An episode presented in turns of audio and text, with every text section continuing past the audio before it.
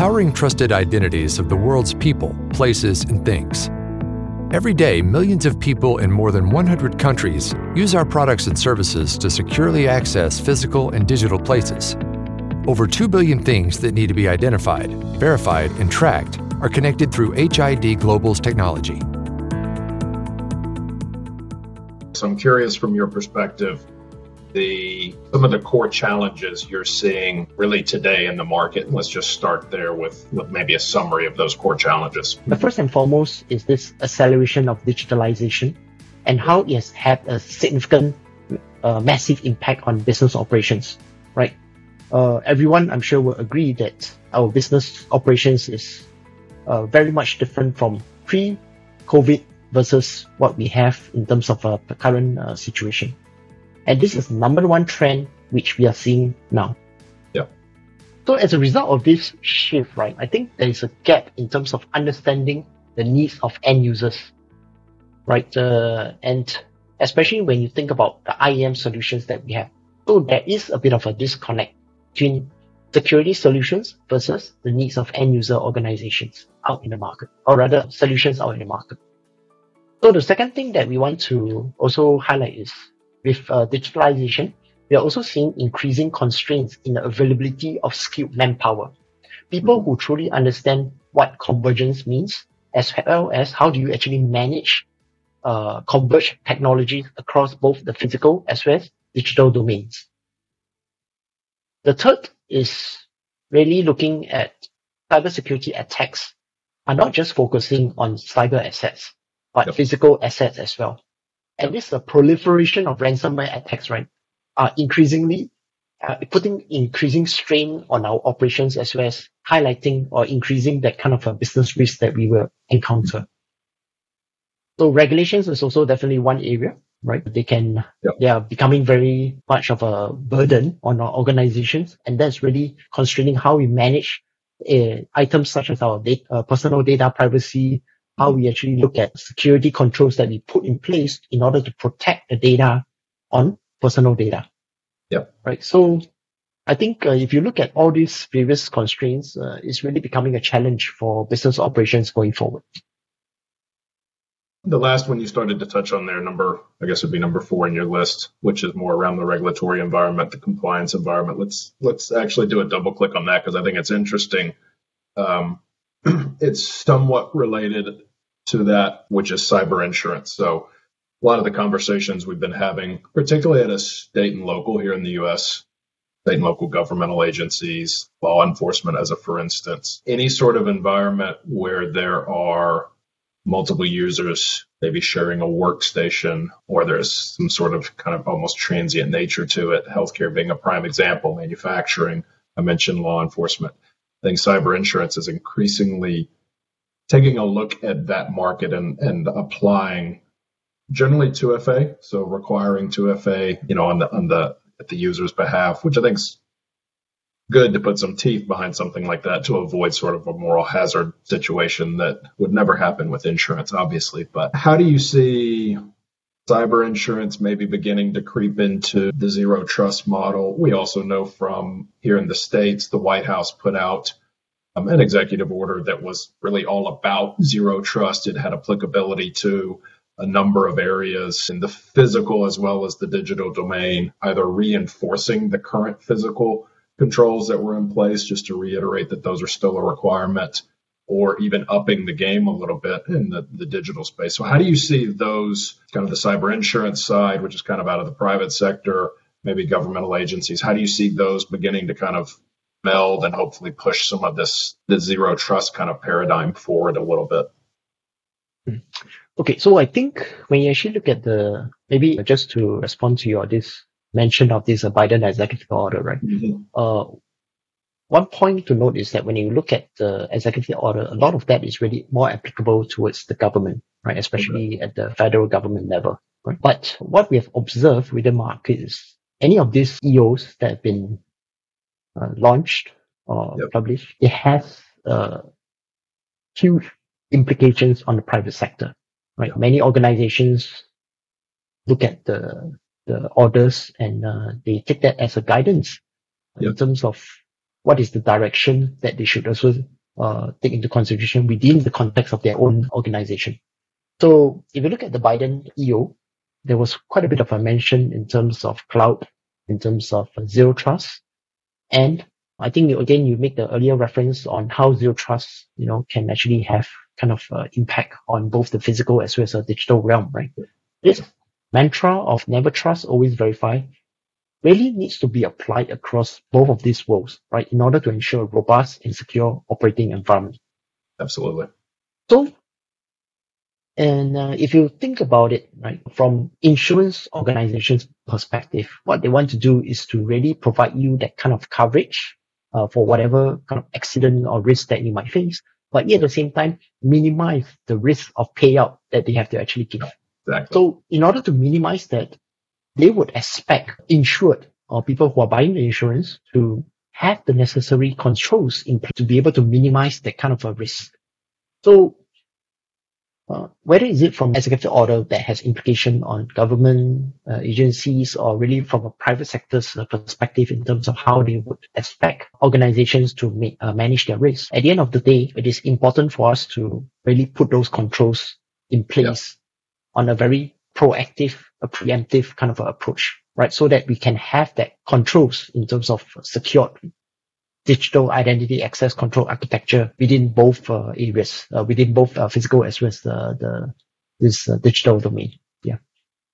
If you look at the the underlying thought behind zero trust and, and the the original intention, you can definitely take it and apply it in both of those spheres. And, and I think that that's a conversation we need to continue to have. You highlighted in one of your research points the, in fact, it was around the first poll, excessive privilege dormant accounts. That's not just something that IT has to worry about. The security director that's thinking about, okay, are all these people that have badges to get in my door do they have the right privileges? Do they actually still work here, even, especially with the impacts of COVID on just general employment? And then I think that also extends beyond just who is employed at my company, who can access this building in a number of different directions. There are visitors, there are contractors coming in and out of buildings, either escorted or unescorted, sometimes potentially through sensitive areas. And, you know, I'm certainly not technical, but I know you give someone the right someone access to a, a, device, they can they can do some harm, and it doesn't require a lot of quick access either, or um, you know a lot of time rather.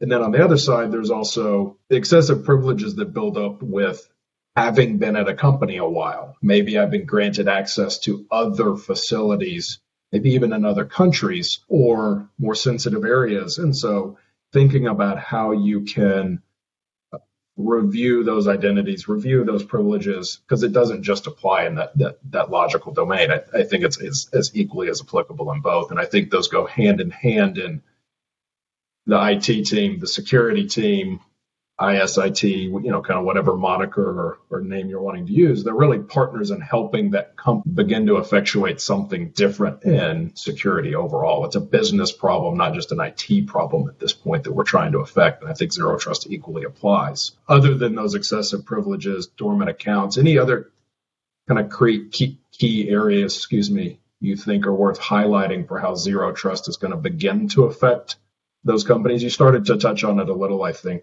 um, kind of through your talk with the movement of SaaS and, and some of that too. So I'll pause there. Yeah.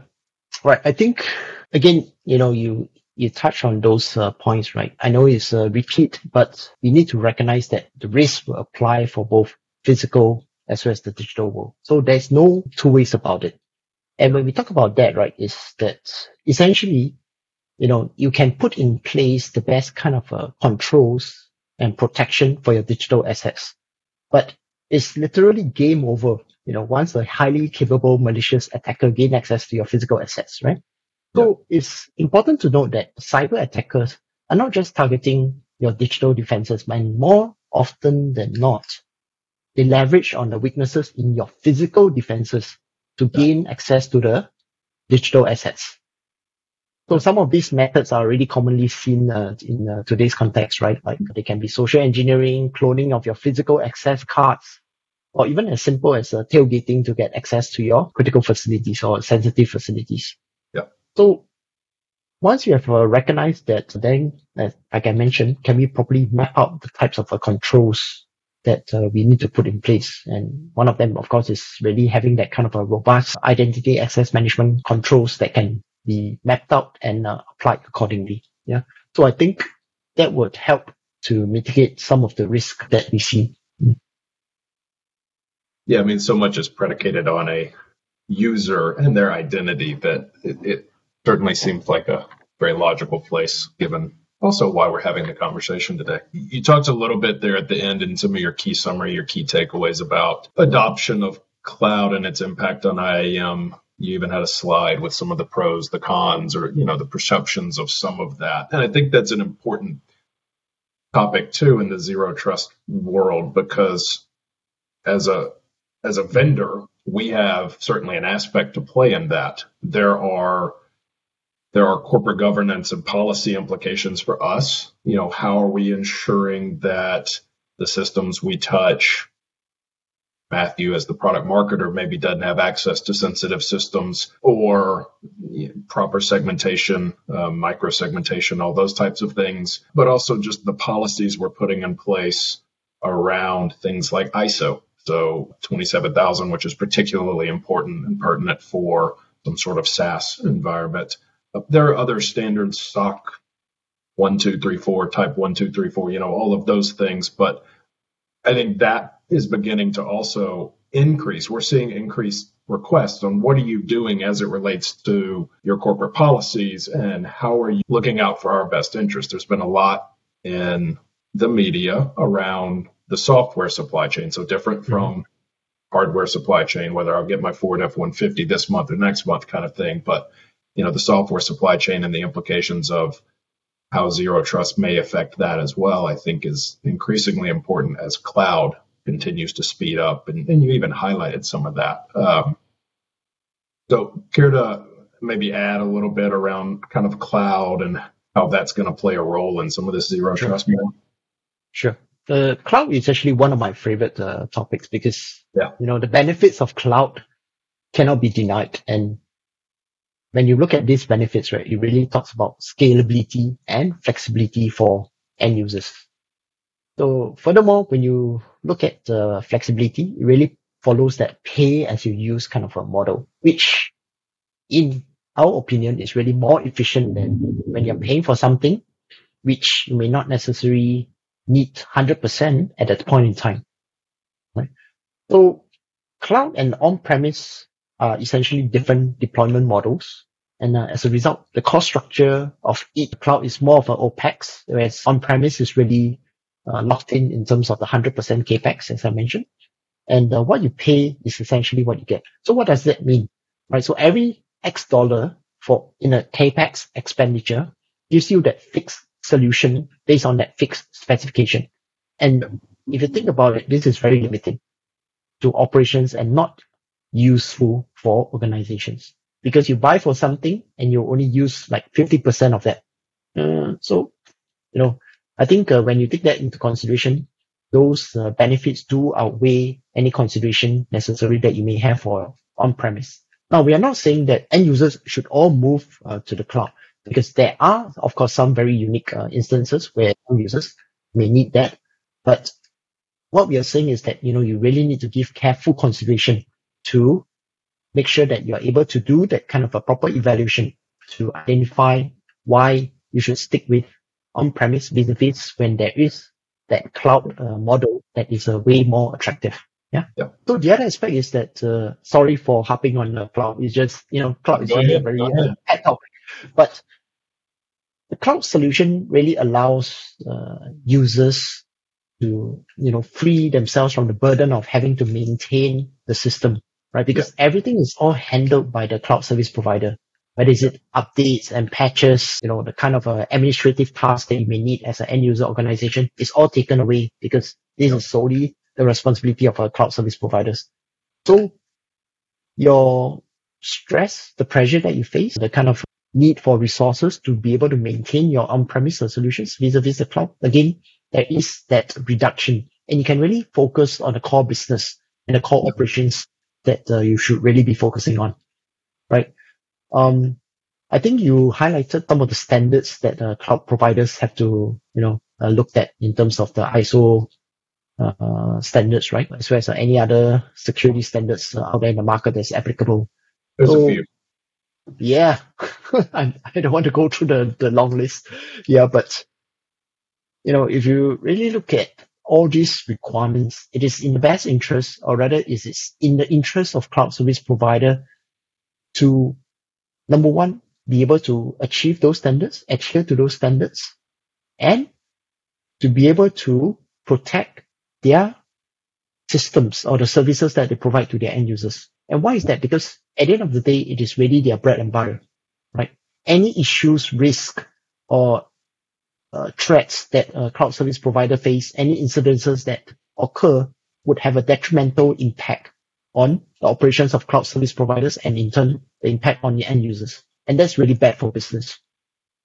So what we really want to emphasize is that, you know, hey, cloud service providers, number one, they provide that efficiency. Number two, they will spend and do whatever they can in order to enhance and make sure that their security posture is really at the at, at the top, right? They will employ the right kind of skilled manpower that is needed. If you look at, you know, some of the ma- major mega, uh, mega players, Microsoft, Amazon, the army or the kind of security professionals that they can bring on board in order to protect their environment is uh, tremendous. So uh, if you take all these considerations or all these uh, points into consideration, our perspective is that you know cloud is really the way to go.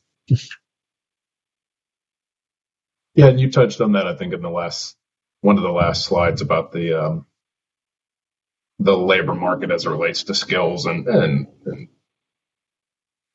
I won't say reduced, you know, competitiveness, but if you and I aren't having to compete head to head for that resource, and instead they're you know with a third party that is offering us some services, then we kind of all are going to win at the end of the day. Because overall, I think the more organizations that begin to adopt this will begin to affect kind of the defensive side of this this whole equation, which currently is a little bit asymmetrical in nature. But I think the other thing you touched on, you talked about some of the differences in and on-prem and cloud. And and I think it's it's always an interesting perception battle. You hear very quickly when something goes wrong with a major cloud provider or there's an outage or you know even and, and I think those were still happening and are still happening though in an on-premises environment. It's just we frequently don't hear about them. The the impact may or may not be as wide, but that doesn't mean those aren't happening. So I think to, to, to, what you said. Each has pros and cons, especially if you're in a particularly sensitive environment or you have data sovereignty concerns, which that's that's enough for a whole other uh, webinar. We don't have to get into data sovereignty or anything like that. But yeah, I mean, I think with with where cloud is going, for sure, it's it's going to be something that as companies become more familiar with it, become more familiar with the vendors playing in the space, we can kind of move the ball forward together because the other side is the newer technologies are helping ease some of those user experience challenges that that older solutions may have caused um, some of the friction with logging in, you know, with an actual OTP token versus a FIDO. Let me just press the button and it sends my my credential kind of thing. So I think that's making a big impact. So, and you actually touched on the last one I wanted to talk about, which was around the cost of the cloud. So I think with that, we can probably wrap up and maybe look at some of the questions that have come in. Okay, cool. Sure. Sure. Uh, to our audience members, we're now going to begin answering the questions submitted during today's presentation. As a reminder, you can still submit questions through the chat pane in your attendee control panel. We've got a few here for you, gentlemen. Um, first up, how big of a factor do you feel separation of duties should be in making security decisions? Example, is it wise to use Microsoft's IAM solution for Azure and or other MS resources. Right. Uh, do you want to take this or should I try? Why don't you give it a first crack and then I can. Okay, this this is a interesting question uh, because now if you look at separation of duties, right, this is the underlying one of the underlying principles of security, right, cybersecurity or physical security. And then what I think the question seems to be linking is in terms of how we apply that within a specific technology platform. Right. And whether is it wise for us to actually look at using a common uh, technology platform when we want to take into consideration of a separation of duties. From our perspective, right, when we look at separation of duties, the most important factor is really about the role? So many of the solutions that we see out there in the market have this role-based access control. And uh, this role-based access control would, if you assign it correctly, if you assign it correctly, pretty much applicable to you within your organization itself, it should be able to help you to address that factor. And the technology platforms or the solutions that you use would not necessarily have a significant impact on how you split that out in terms of the separation of duties. Yeah. So that is uh, our perspective and view uh, in terms of that uh, specific question. I don't know if uh, Matthew, you have anything else uh, to add on? Yeah, I was going to comment, I think probably along a similar line, which is separation of duty tends to be more of an internal policy and workflow thing, sometimes divorced of the the overall technology stack itself. So I think as long as the solutions you're looking to put in place can give the the requisite step up needs or something like that, I think there's there's that. I think the second part of the question that's a little more focused on kind of staying in house, I, I think that really comes down to the needs of the organization relative to their risk profile, relative to the the overall landscape that they're having to deal with. You know, there's a lot more applications than just something in Office or Microsoft 365, I think they're now calling it. So, you know, they make absolutely fantastic solutions. And so it, it just depends on what the organization needs based on having Salesforce, which now is, is forcing MFA, which is great to see based on having, well, Tableau is now Salesforce too. Any of the other systems you may have within an overall business organization and appropriately, you know, securing those. So, uh, interesting question. Thank you for that one. There was one around PIV and, and kind of interoperability, which we can take offline and make sure I get the right, the right answer for that. That one can be very nuanced. So certainly wouldn't want to apply respond on air. Heather, do we have any more? We do. We have a couple more here. Uh, next one is if you had to pick a starting point for beginning a zero trust initiative, where would you start? Mm. I think that goes back to some of the points I was trying to make around how some of the same concepts for excessive privileges, dormant user account, those types of things apply on the physical side and uh, as well. And, and, and at the end of the day, it goes back to understanding who is in your system, the access they have or the privileges rights they have. Do those align with their current needs? And there's po- probably some, some audits that need to happen of, of systems. If you've had someone that's not been employed for seven months, that might be a red flag. But also given COVID return to work, which you had a very interesting slide on that, do the individuals even within your company that are current employees need some of that same access they had six months ago, two years ago? That they may not need it. Or or if you have a system in place, kind of for instance on the physical side, that maybe can grant uh, time-based access or kind of a project of, of sorts and then remove that access or orchestrated across all the different systems you need to be maybe removing privileges on or asserting privileges into. To me, it, it kind of all boils down to starting with identity, I, I think. Richard, um, your thoughts? Yeah. In fact, uh, thanks for highlighting that. Uh, totally agree with you that identity is going to be one of the most important aspects.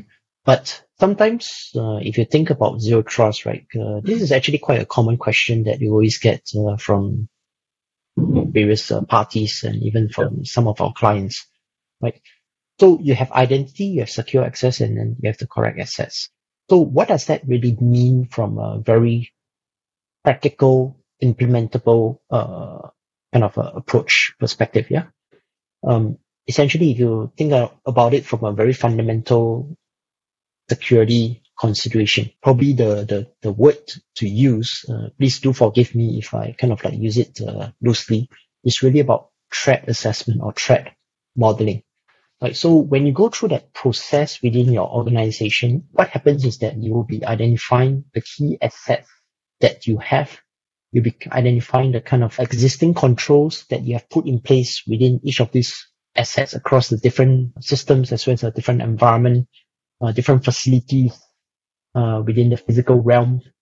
And from there, you can also identify those identities that have the access to those assets, right? And the risk and the threats that you may encounter for each of these uh, areas, right? So that the threat assessment or threat modeling kind of uh, approach does help you to provide that base, you know, the current state in terms of where your organization is, and then to help you to surface out where those uh, gaps may potentially be. And of course, once you have that, that's where you really look at those uh, solutions, uh, IAM solutions or any other different types of uh, solutions that uh, you need to put in place in order to plug uh, those gaps that you have identified. Yeah. So I think from an implementation point of view, that would be something that how you can translate that concept into a stepwise process for your organization. Yeah. Yeah, and the, you reminded me one of our solutions, the physical identity and access management solutions. It's one of the one of the core processes that some of our customers have to go through is a recurring audit of those identities and, and, and privileges associated with those, particularly in a, as you can imagine, maybe something that might be considered critical infrastructure or something like that, where there's a certain level of sensitivity required or secure access. So, you know, some some tools do have some of those concepts built in. So I think to your point, it's good to start it and then keep in mind that you might want to continuously do that on a, a somewhat frequent cadence. So cool. Well, I think this has been a fun chat. Heather, do we have any more questions or how are we doing on time? So we'll go ahead and wrap it up unless Richard and Matthew have anything else you wanted to add. Just Richard, thank you so much for for joining me and having the conversation with me, and especially because I think it's maybe a little late for you where you are. So have a good evening, and, and thanks for doing this with me. Oh, thanks, Matthew, for giving me this opportunity to share some of the views that I have on uh, Zero Trust as well as uh, how that can actually be linked with the identity access uh, management. I think it's a very, very critical challenge and topic uh, for organizations uh, into today. So, and uh, as well as uh, thank you to the audience for listening. Absolutely. Yes, guys.